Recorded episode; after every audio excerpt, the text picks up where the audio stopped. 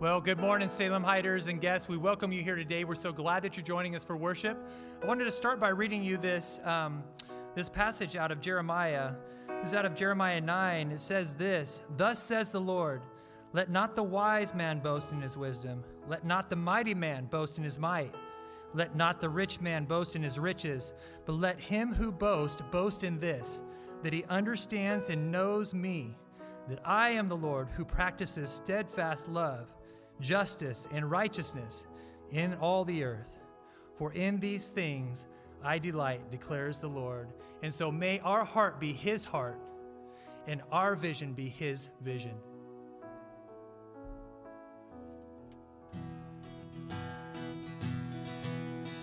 So sing this with us if you would. And you are my vision. Yes, you are my vision. King of my heart, is nothing else satisfies only you, Lord, and you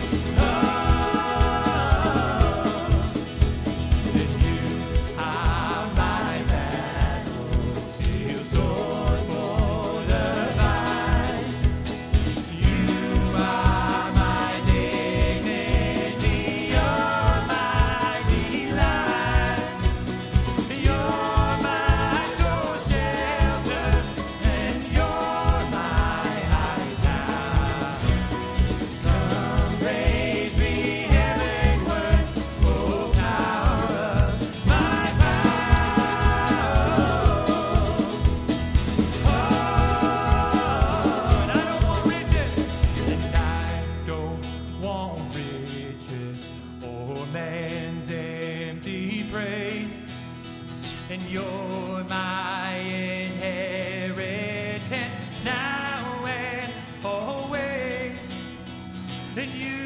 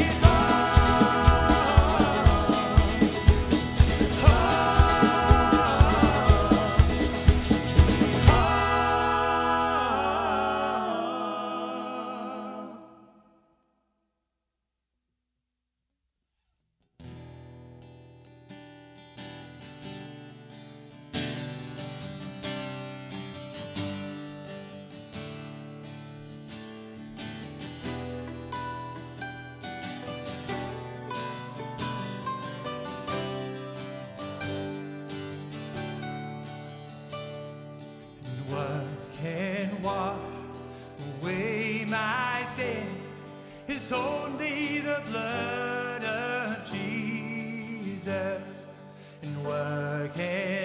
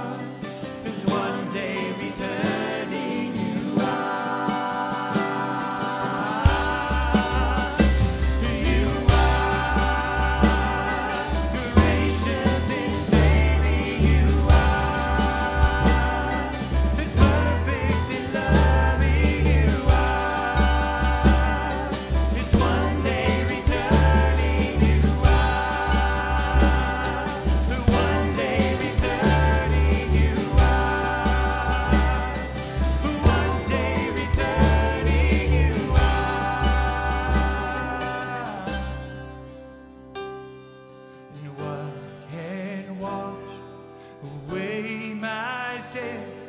It's only the blood.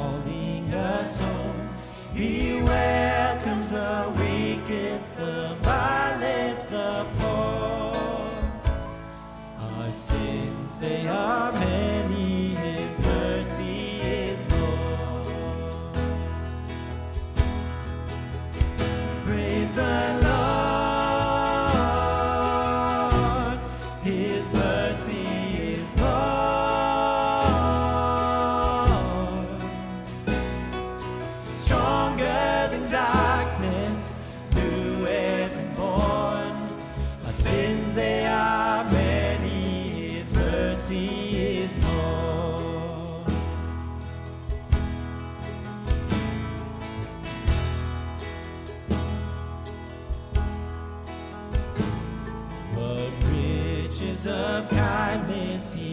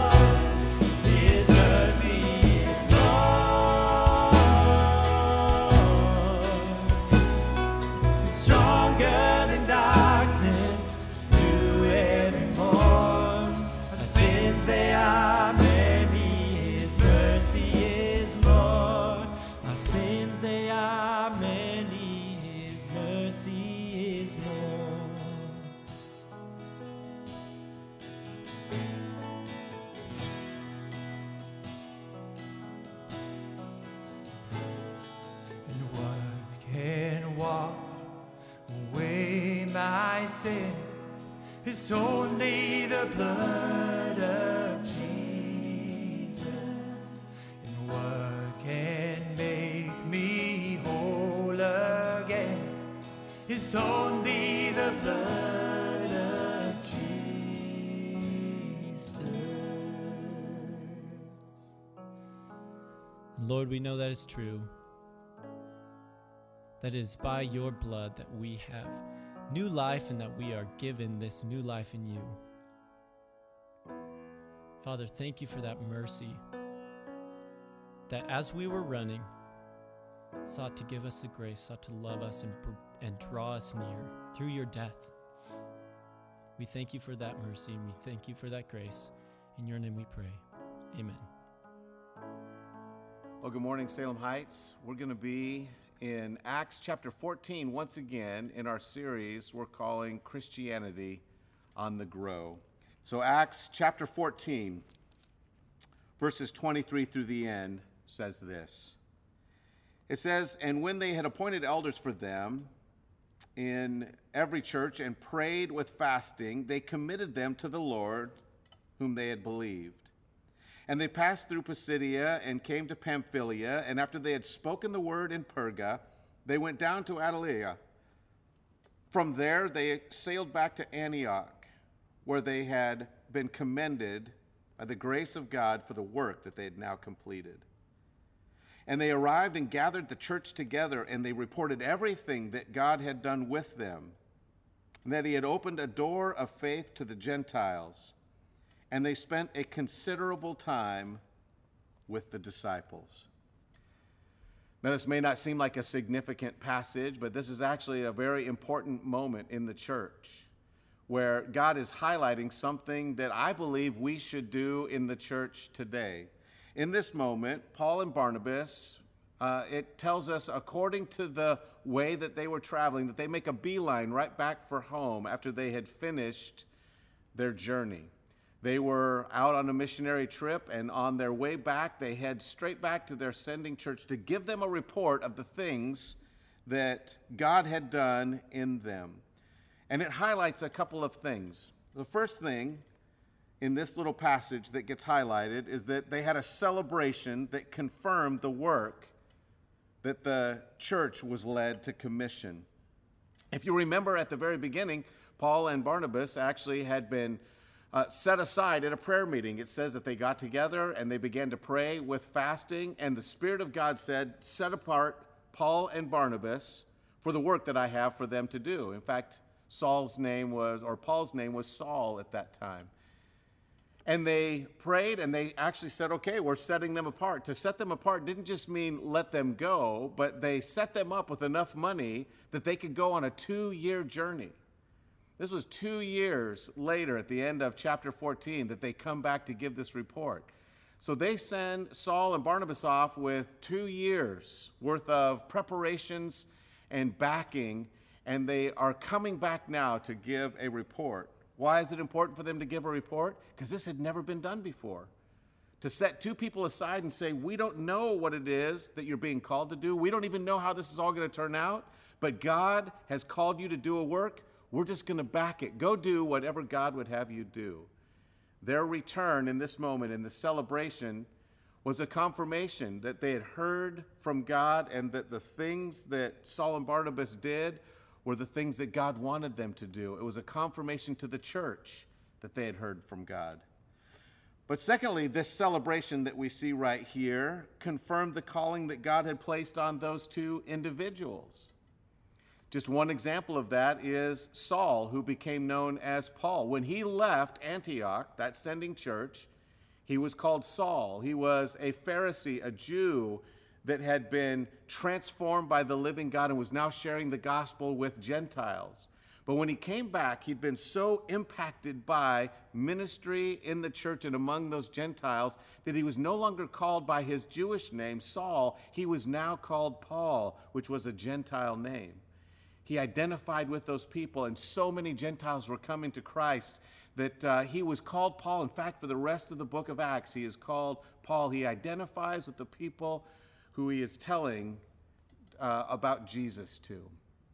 He is transformed in the midst of the work that he is called to do. The final thing that I want you to see is that, that there is a reverberation that happens. After telling the story, after others heard the story, there's a change that happens in the book of Acts.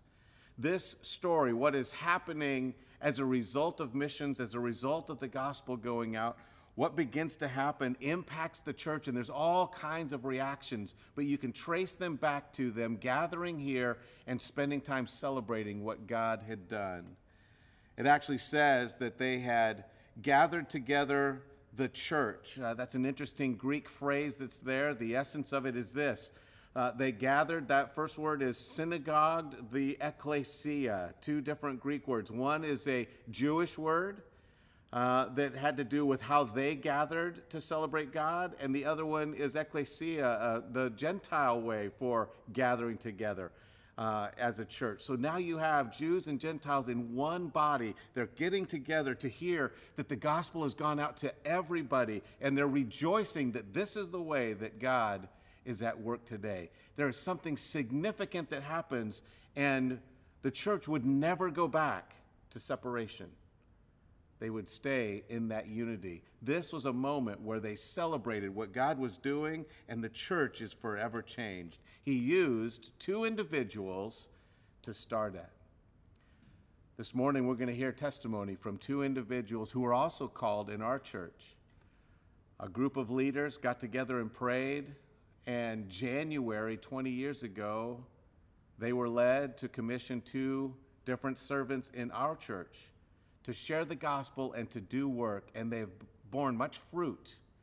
And I wanted you to hear from them this morning. So, Julie, we are in the book of Acts, and we've been walking through 13 and 14, those chapters. And in there, there's a, a story about two guys that were commissioned Barnabas and Saul at the beginning of that, who becomes Paul. And they, they get called out by the church.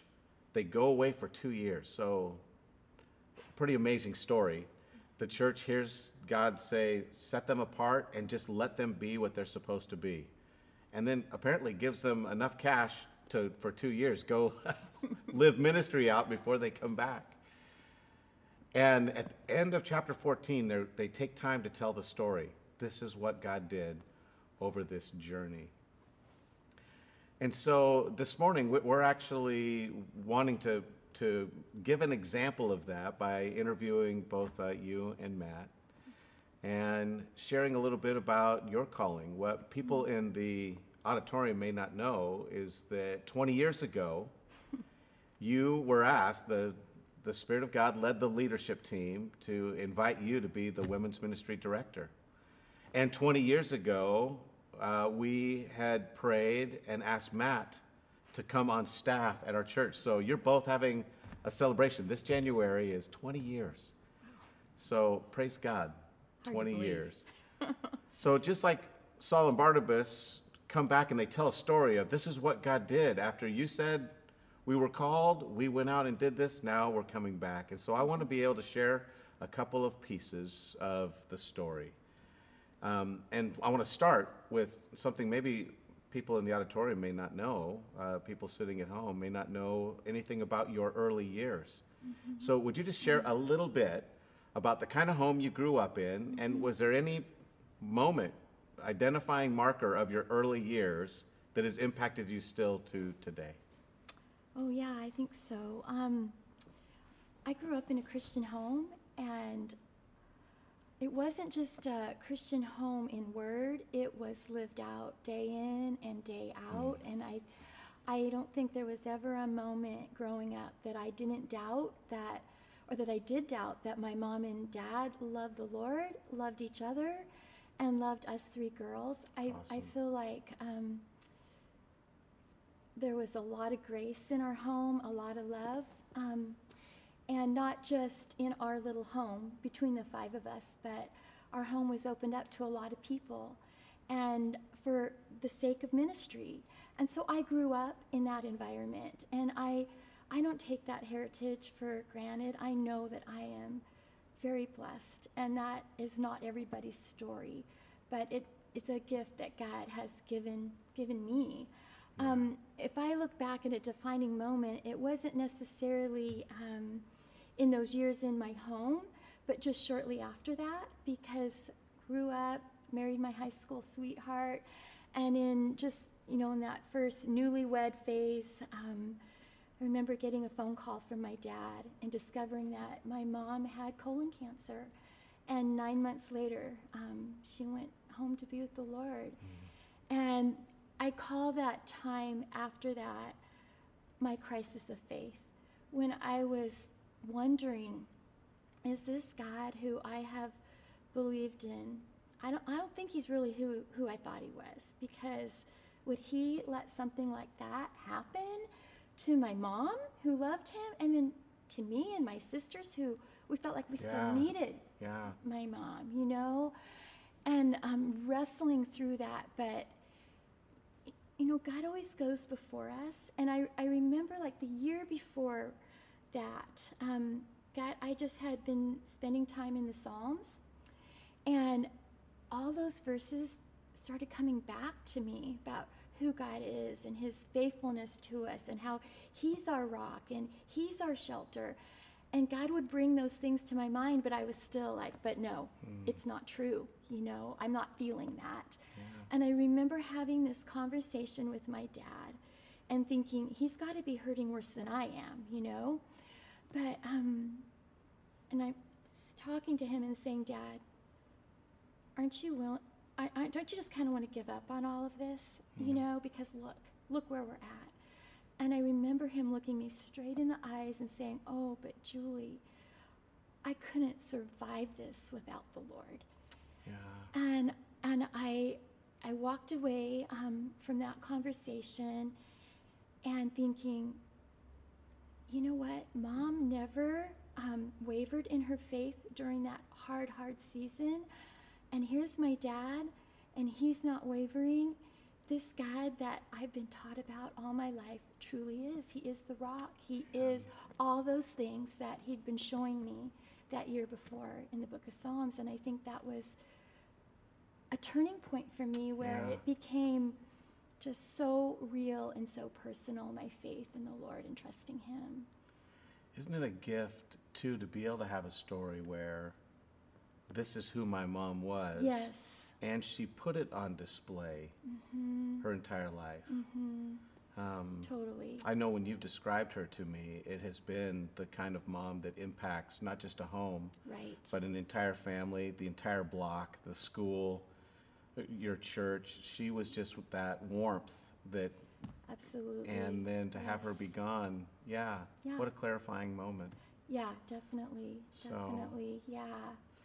Well, so you come out of those years, mm-hmm. and God leads you on a personal journey mm-hmm. where your faith is tested, it's confirmed. Mm-hmm. Now we fast forward to uh, you're arriving here, right? Salem Heights, and there's a whole bunch of uh, pieces to that story of how you ended up here. Yeah. But you're part of the women's ministry uh, loosely, uh, you know, for that season, Right. and have kids in the home. But describe how you get called into ministry here. How did that start? Because it didn't start here. No. But how did it start, and then what, what did God do? Well, I think we back up a few years, Yeah. and um, when I just had um, a two-year-old and a and a newborn, you know, and in in those years, um, I had done a lot of reflecting on on my mom's life.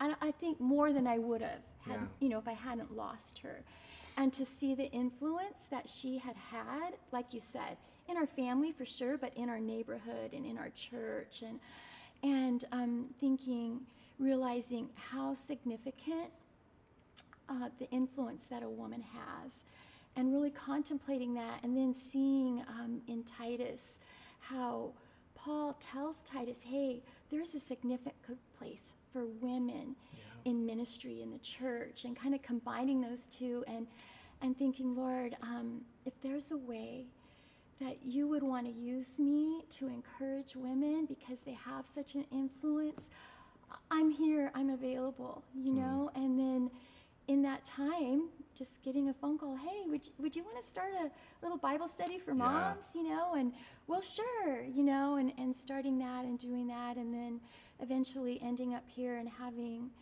that passion so um, ignited that we would be able to encourage women to really to seek the lord you know and to let him so influence them that then they would be that influence in their homes where they work in their neighborhood in their church Yeah. and and so then here i am Isn't that know? awesome?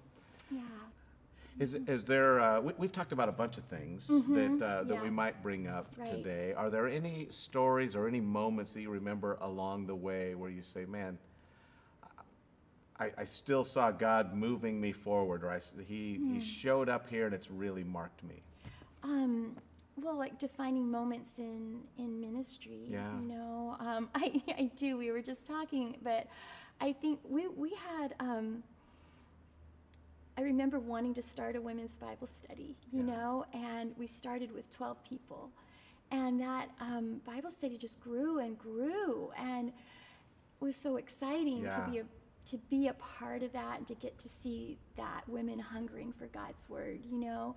And we were having we were packing out the chapel, It was know. so full. There was there was really no room here. I remember us talking about Yeah, there was like, no room left. In, yeah, we're gonna have to do two days. Right, Yeah. right. And we ended up doing that, Yeah. you know. But anyway, and I remember you coming to me, Yeah. and um, I think I had to, you had to explain it so many times so that I could get it. But the idea that if we're going to do women's Bible study, let's not have it be teacher focused and have these women be dependent on the teacher. Yeah. We want them to be able to read God's word and understand it for themselves and dig into it. So let's let's get away from that. And I remember being like, oh, I, I don't know, you know, because um, this is going so well. You know, why would we change? You know, but then. Um, making that change from being a teacher focused ministry to let's just be women that study the Bible Yeah. you know and let's do it so that we we're not dependent on um, on anybody else Yeah. you know that we do it together but we we can women can do that on their own and I mean, fast forward, I don't even know how many years it's been since that. It's been a long Yeah, time, yeah. right? And now in this season, when we have not been able to provide the structure, the place Yeah. for women, one of the greatest joys in this time has been listening to women. Oh, yeah, I, I'm getting know. together with um, these three people, you know, and we're, we're studying God's word together. Isn't and it so cool? yeah, and I do believe if we hadn't made that change way back then, they would have been dependent on us. Yeah. You know, and they're not. Yeah. They're so able to open God's word. I think one of the things that's been really amazing too is you have so many teachers in the women's ministry right now that, that maybe wouldn't have risen to prominence, but you have so many humble teachers Yes.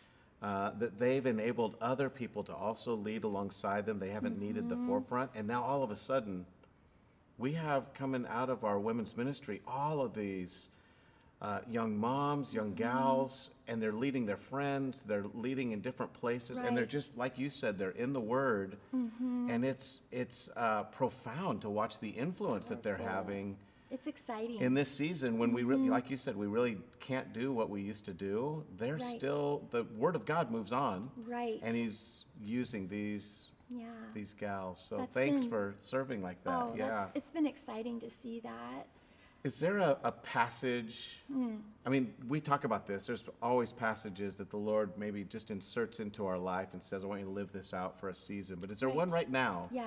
that has really been causing you to flourish?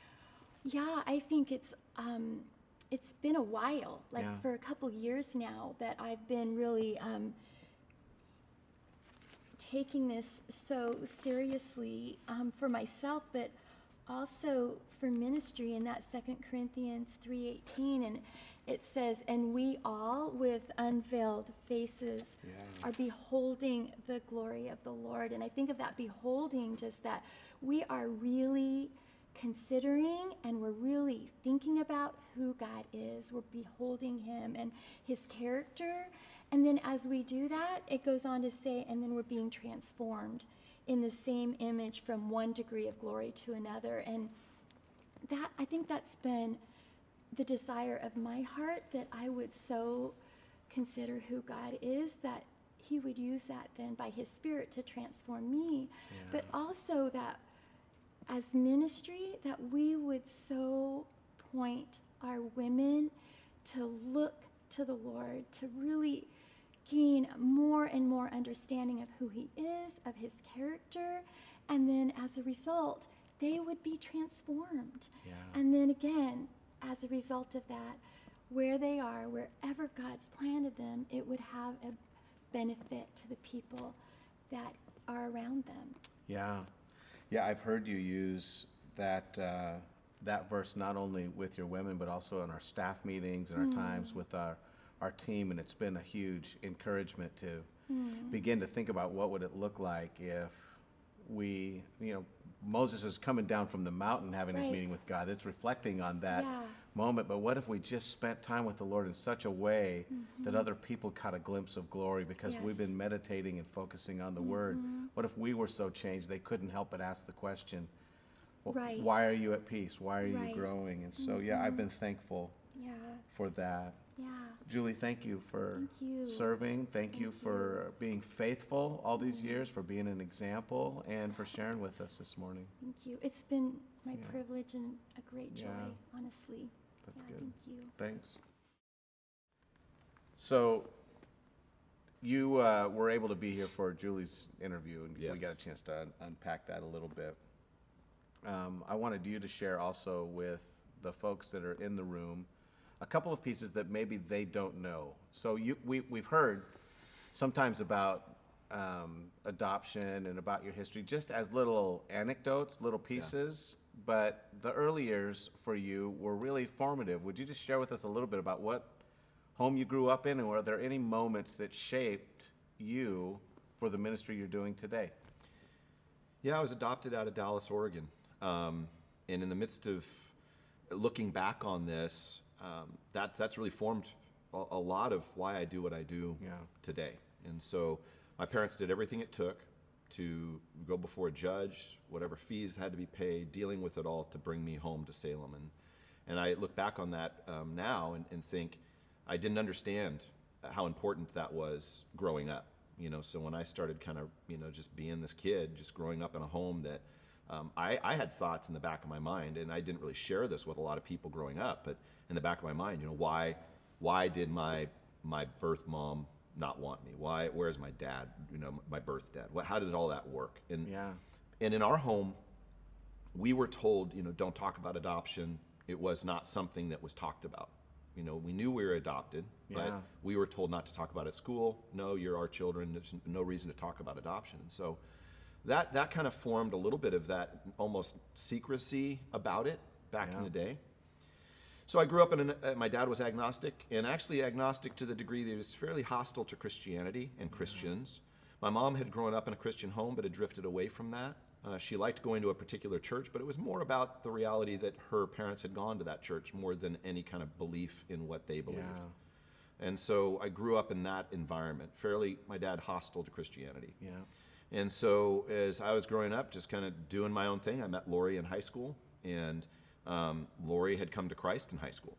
And I, we, on our first date, she asked me because she had heard from a youth pastor, you're not supposed to date guys that aren't Christians, right? So now she's a brand new Christian. We go on our first date, and she says, "So, you know, are you a Christian?" And I had a deep sense inside of me that if I say no to this question, um, there is no second date. Yeah. So I, well, yeah, yeah, Jesus, yeah, I, yeah, I believe this. and so we we dated, and um, we it unfolds that as high school sweethearts, we end up getting married at 20 years old, and I am not living Christ, and as a matter of fact, have fallen into several addictions at that point. And so um, I'm kind of just running my life the way I want to, and we get to 22 years old, and, and people are telling Lori sh- that she should divorce me, family members of hers and friends. Um, and so as that's unfolding uh, with me just not really, just being really selfish in my addictions, um, Lori's sister gets in a car wreck on Halloween night, 1987, going to the U of O game. Cal was playing Oregon, and she was with uh, two young men that had been drinking at a Halloween party, and then they were driving down I 5. Uh, he flipped his pickup truck, driving 80 some odd miles an hour on the left hand shoulder, and Brandy gets ejected out of the pickup um, and ends up in a coma for six months after three brain surgeries the night that she that she got in the wreck, I, I drove down to Eugene and she's in the ICU. And I remember looking at her and seeing there's blood coming out of her ears and out of her nose, and I found myself praying. I wasn't a prayer. I wasn't praying before that. Yeah. So, so in the midst of that, it, it, it woke me up. Over a period of months, I get to, I don't even know, a couple months in, and as I'm praying to God that she survives, and I'm going and visiting her as much as I can, God got a hold of my heart. I had read most of the New Testament as, as a, young guy in my teens because I was trying to find the number 666 That's right. and it's in Revelation, so it took a while to get to it. So I read a lot of the New Testament. So, so in the midst of that, you know, here I am, and these verses start coming to my mind, and I'm down visiting Brandy one night in Eugene in a, in a rehab center, and I yielded to Christ. I said, I believe this. I've got to follow Jesus. So I drove all the way home and woke Lori up. She hadn't gone with me that night, and I said, Hey, I guess guess we're going to church. Well, we end up here uh, about a year later. We're find, trying to find a church, and so in 1988, 89, Lori and I land at Salem Heights Church, and um, that's how things then unfolded to, to, to me being here. So that's kind of my story. But adoption plays a big role in that because then I started reading the Bible for real and came across some statements about adoption that was huge to me and kind of formed who I am and why I do what I do from God's Word. Yeah, because as we talked about that, where your family was telling you, keep this adoption quiet. We're concerned what they might think about you. We're concerned what they might think about us. There's all of this negativity around it. You read in scripture about adoption, and it's elevated. It's all of a sudden this is a centerpiece in, you know, Romans and in Yeah. Galatians. He's saying proclaim it to the world Yeah.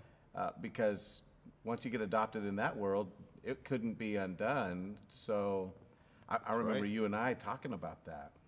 Yeah, that picture that's even in our fundamentals of the faith that goes through the entire picture of adoption and how that works and how once that happens in the Roman culture, you cannot unadopt. It's Yeah. done, it's sealed. You could you could disown a natural born child, but you could not unadopt a child. You went through this process in the Roman culture. Yeah. It really impacted me because it was Romans chapter 8 that really caught my eye about adoption and Ephesians 1, but Romans 8 um, where I went, "Oh, That's important. Yeah. Now I'm understanding the the you know I have a father in heaven who's adopted me. I'm wanted. That's where things started clicking with me. That adoption Yeah. actually means you're wanted. It wasn't that you were not wanted by your original birth parents. It's you're wanted by the parents that adopted you. And I remember writing my parents a long letter after getting that Yeah. and thanking them for adopting me. But it was all because I understood the scriptures better. Isn't that crazy? Yeah. Yeah, that's a beautiful thing. There's something really amazing that happens in Acts 13 and 14 where Saul goes off on a missionary journey. When he starts, his name is Saul. When he comes back, his name is Paul. Yeah. And it was the work that he did. He went away as I'm going to go and tell them about the gospel, but he became so impacted by his relationship with those people that it actually he actually changed his name. He identified with them even in how he was called. And one of the things that I've highlighted for folks was when I interacted with you, I always knew that you had a passion for ministry, and it was evident to the whole leadership team. This guy's called to ministry. But when you came, you were our administrator, mm-hmm. and then God worked out as you worked in ministry. It was evident your calling. You became identified as a pastor, and not just a pastor, but a pastor to broken people. Uh, your your heart has always been to search for those that were what we've called the least, the last, and the lost. You, you've always been for them.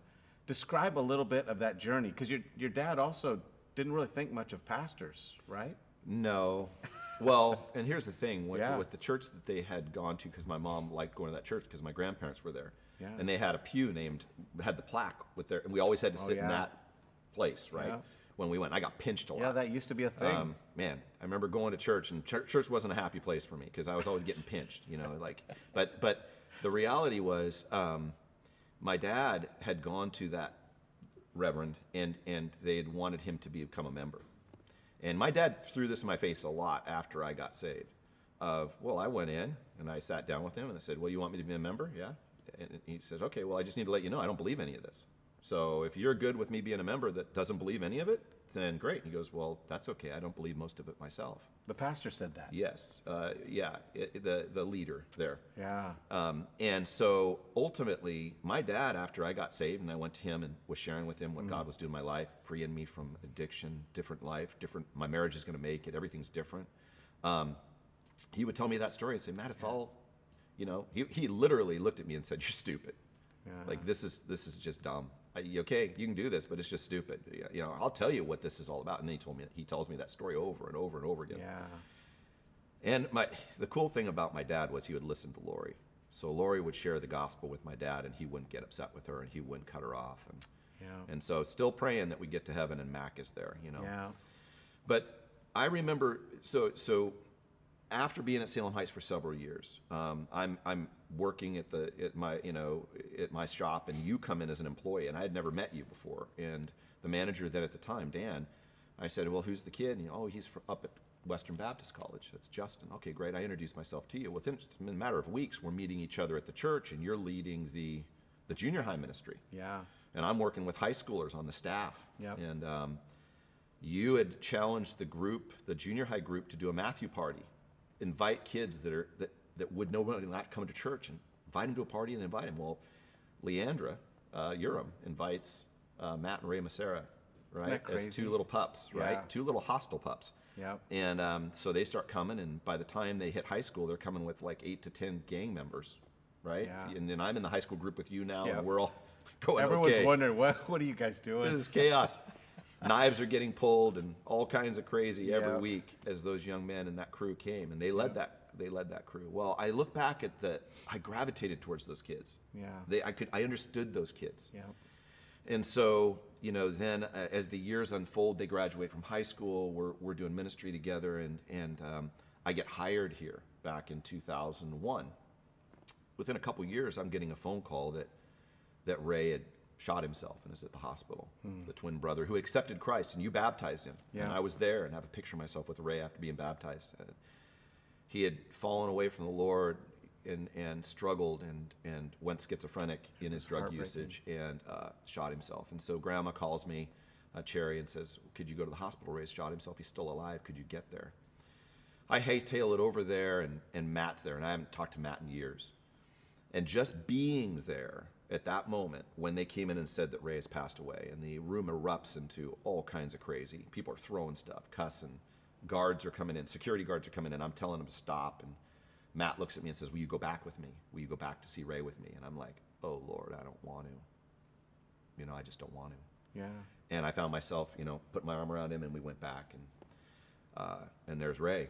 And I and I think back on that and the way that God has unfolded time, Justin, since you and I've been together in ministry, and that that the all kinds of crazy going on in the youth group every every week. And I'm getting tempted at times to go, I really understand these kids, but, but I'm getting fed up with the crud that they're, you know, right? Yeah.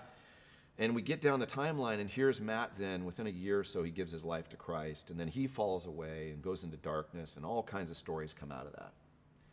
And a few years ago, seven years ago, I get a call at one in the morning from Matt saying, I'm looking in the mirror and I'm ready to follow Christ. Yeah.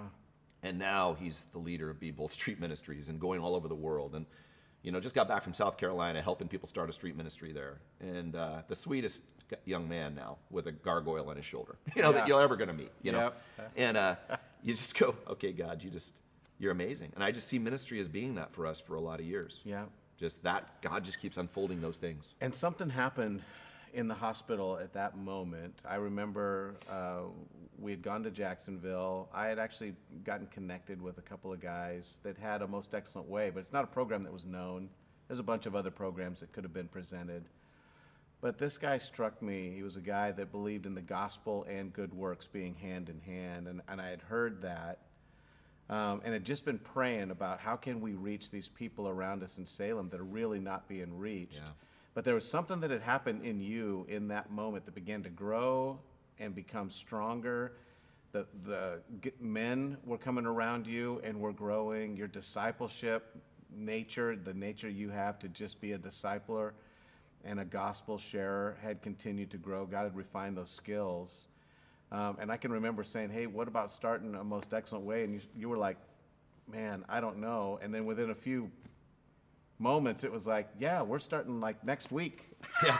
I remember reading the manual and going, yeah, this is This 90 it. some odd percent exactly what happened with my life and our lives. And, and yeah, I look back at that and think, Yeah. yeah, that was obvi- obviously from God. And, and the beauty of leading men's ministry and also the most excellent way at the same time, after doing college age and other ministry, was to watch how our discipleship of men here had beautifully blended our guys in with Yeah. taking on the Union Gospel Mission mentorships and also coming alongside guys in Yeah. the in the most excellent way and just seeing God you've orchestrated all this so when you created the John study and the Galatians and James study and then we added in 1st and 2nd Thessalonians and others right all of that mentorship the discipleship that was going on was setting the stage for this to really flourish at Salem Heights Yeah. Church at the same time we start most excellent way now we have men already chomping at the bit to come alongside guys that are hurting it's just been awesome to watch Yeah, I, I agree. I, I think, and the other thing that has always been your heart, and I think God has honored, is it's always been the word that's central,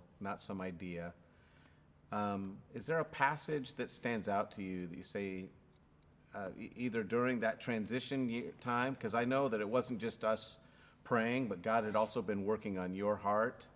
Uh, and it was scripture that you were quoting that said, Man, this is why I'm, I'm called to ministry. But also, even right now, there are passages of scripture. Is there a passage that stands out to you that's been central for you, even recently? Well, if, if I back up, uh, clue you in on something here, Yeah. uh, he told me he was going to ask this. So, so the thing is, is here we are, right? I'm, I'm thinking about Romans eight, Yeah. and uh, it's, it says in verse 14, "For all who are being led by the Spirit of God, these are sons of God. For you have not received a spirit of slavery, leading to fear again, but you have received a spirit of adoption as sons, by which we cry out, Abba, Father. Yeah. The Spirit Himself testifies with our spirit that we are children of God, and if children, heirs also, heirs of God, and fellow heirs with Christ, if indeed we suffer with him, so that we may also be glorified with him. For I consider that the sufferings of this present time are not worthy to be compared with the glory that is to be revealed to us. That passage of verses 14 through 18 has been something that I've watched unfold at Salem Heights Church for years. And again, weaving it back to adoption, all the way back to understanding for the first time I'm wanted Yeah. to then saying, and God, we're all beggars telling other beggars where to get bread. And by the way, the king that's handing out the bread wants to adopt you into his family. Yeah. You know, that's been something I've been saying for years.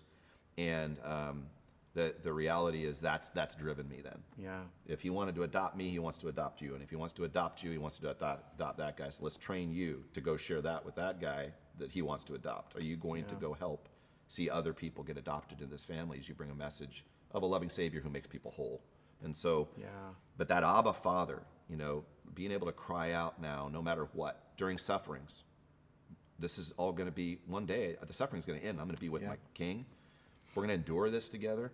We've gone through a lot of suffering at Salem Heights Church together and Yeah. with others. And so, um, and beyond that, with other folks that we love, like Dr. David Allen, what he went through with his wife with cancer. And when you start looking at these different people that he's connected us with all over the nation, Glenn and Judy Wright down in San Diego, Yeah. as Glenn got sick and passed away, and then Judy Saints. hands the ministry off to us Yeah. um, in June after getting sick. These sufferings are temporary, and we need to keep our eyes focused on Christ. Yeah. And and I think we both have talked about the fact that we're temporary. So whatever ministry we do can't be about us. It's got to be about how do we see an army of people. So Yeah. Yeah. I'm thankful for you. As we talked about with Julie, 20 years Yeah. full time we've been serving here. I mean, that's not when you and I began. That's actually 10 years into Yeah, the that's journey. 2001. Back Yeah. that thing up to 1990. Yeah. So, but thank you for serving the Lord, and uh, uh, it's just really been awesome to be on this journey with you. You and I have been able to work closely together through that season, but it's been amazing to see God at work, hasn't it? Oh yeah, absolutely. Yeah. Uh, love, love you. Love what God has placed us in and have been able to do with each other and our families and the body of Christ here, and love love this body and, and wouldn't want to be anywhere else. So Yeah, thankful. we're blessed. Yep. Yep. Thank you. Well, I hope you were blessed by those two wonderful servants sharing their testimony and uh, how God not only called them, but has continued to impassion them over this last 20 years. It says in the scripture here that after they had arrived, they gathered the church together and reported everything. I want you to know that word reported actually has the idea that they gave not just the story of what had happened over their two year journey for Saul and Barnabas, um, but it was the report of what had happened in their life, and then other people were impacted by that report. This word carries the idea that they reported it, and others were impacted by that report, and they shared how they were being changed, and they. Sh- other people would hear that and they were sharing, and the report kept getting repeated until it reached Jerusalem. Over and over again, there was a report.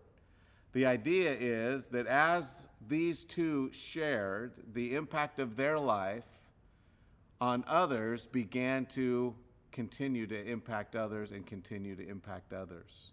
We have a few who this morning um, were reflecting on how Matt and Julie had impacted their life, and it's an impact that's continuing to impact others even today. Let's hear from them. I don't think you can define Julie in one word. She's, uh, she's the epitome of what a Christian uh, woman should be.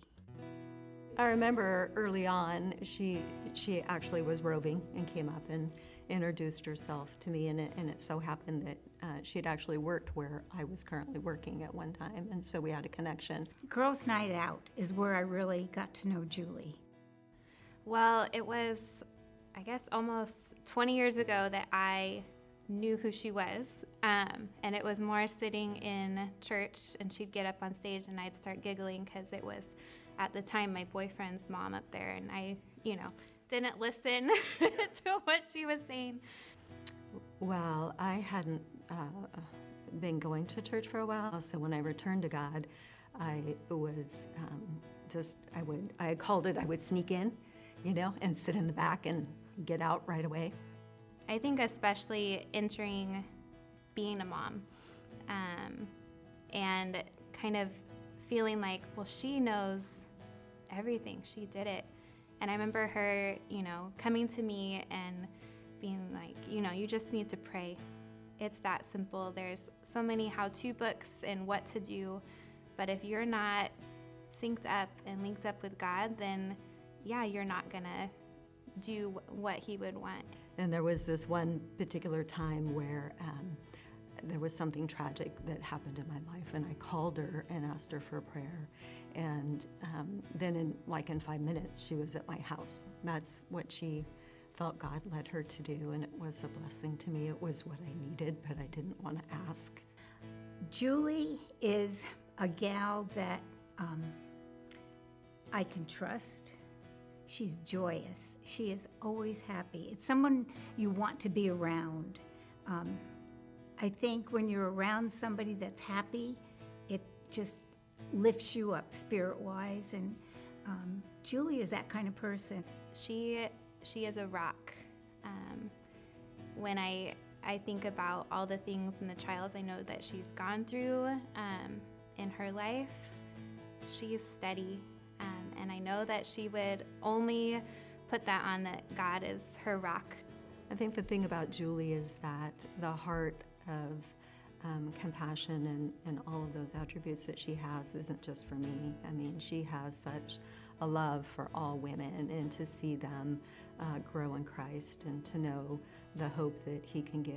When I've had a Bible study and it says, name somebody who you think reflects um, what a Christian woman should be or Christian, I always put Julie's name down. I also put Matt's name down too. Julie just reflects exactly what I think a Christian woman is all about. So I, I showed up here, Salem Heights Church, 2018. Um, strung out on meth and heroin both. Um, I was a wreck. I came to a most excellent way meeting, um, and ever since the very first time I went, um, Matt would call me. I didn't like him when I came here. I thought he was a fake. One thing that he used to, well, he still says it is, there's no other place on a Monday night I'd rather be. And I'd sit there and say, oh, hogwash. You'd rather be watching the game or, and so, and he knew that. I didn't hide it. And he just kept loving me. I was uh, actually in my heart wanting to serve because this church was wel- had welcomed me so warmly. Talked with Matt, and he said, "Yeah, uh, we can use you." He used to call me, man, all the time. I would be using and I'd be mixing something up, and he'd be like, "Bring, call me." I'm like, "Oh," or I'd just, you know, I'd just do it, and it'd be like, "There goes my eye," you know what I mean? Because I'd be so convicted. You know, this man, he reaching out to me in and through Christ. Yeah. You know, hey man, we love you. Jesus loves you. I thought I had it all together, but but uh, in the ten attitudes of victorious living that he presented one night, honesty stood out to me where it says, where Jesus said, "Blessed are those who hunger and thirst for righteousness, for they shall be filled." And I, at that point, was not uh, hungering for that, but but Matt, Pastor Matt, was was gracious with me as he walked me through some of my struggles. It started with him coming alongside saying, No, you need Jesus. You need to understand where you're at, and then let's go together. Remember, I was in, in bed one night and I was reading um, the Word, and uh, it, it, was in John uh, 17, and, and he, he, he just got done, Jesus just got done praying for the disciples, you know. And then at the end of that, he said, uh, I also pray for all of those who believe in me through their word, you know? And it was just like such a personal aha moment for me in my life. Like, that's why I'm not a dope fiend, you know what I mean? He knew me before I was even born, you know? Before he went to the cross, he was praying for me. He'd always say, um, Give the Holy Spirit something to do. And I've never forgot that because I try to do I try to do I try to do ministry in my own strength and, and, and it failed. I mean, I called Matt, Pastor Matt. I'm going to share you. I got this. You know what I mean? Bah, that was my uh, aha moment. And uh, I dialed his phone number, and it's like, oh man, it's almost midnight.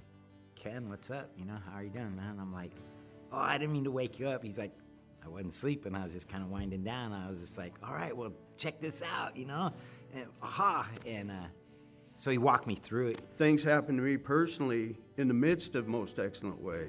He was there. I lost a nephew. He was there. My dad. He was definitely there. I drank a pot of coffee. I couldn't hold the mic or the book, and he's holding it, saying, It's okay. Praying with me beforehand. A true servant. But Matt, Matt has always been an encouragement to me, no matter no matter where I am. I can be struggling. As if he asks me how you doing, I tell him the truth, and he says, "Well, let's uh, we can pray about that." He's always been an encouragement to me. And, you know, for me, that's what I desire. Not to be like Matt, to be the image of Christ as Matt is. Pastor Matt, thanks for serving. Thanks for being faithful. Thank you for serving the Lord, Julie. Thank you, Julie, for being a wonderful sister in Christ. Thank you for serving the Lord. Mom and Julie, thank you so much um, for serving the Lord. Um, really thankful to serve alongside you now, too. Thank you, brother, for never giving up on me and for being the man of God that you are. You are definitely building treasures in heaven.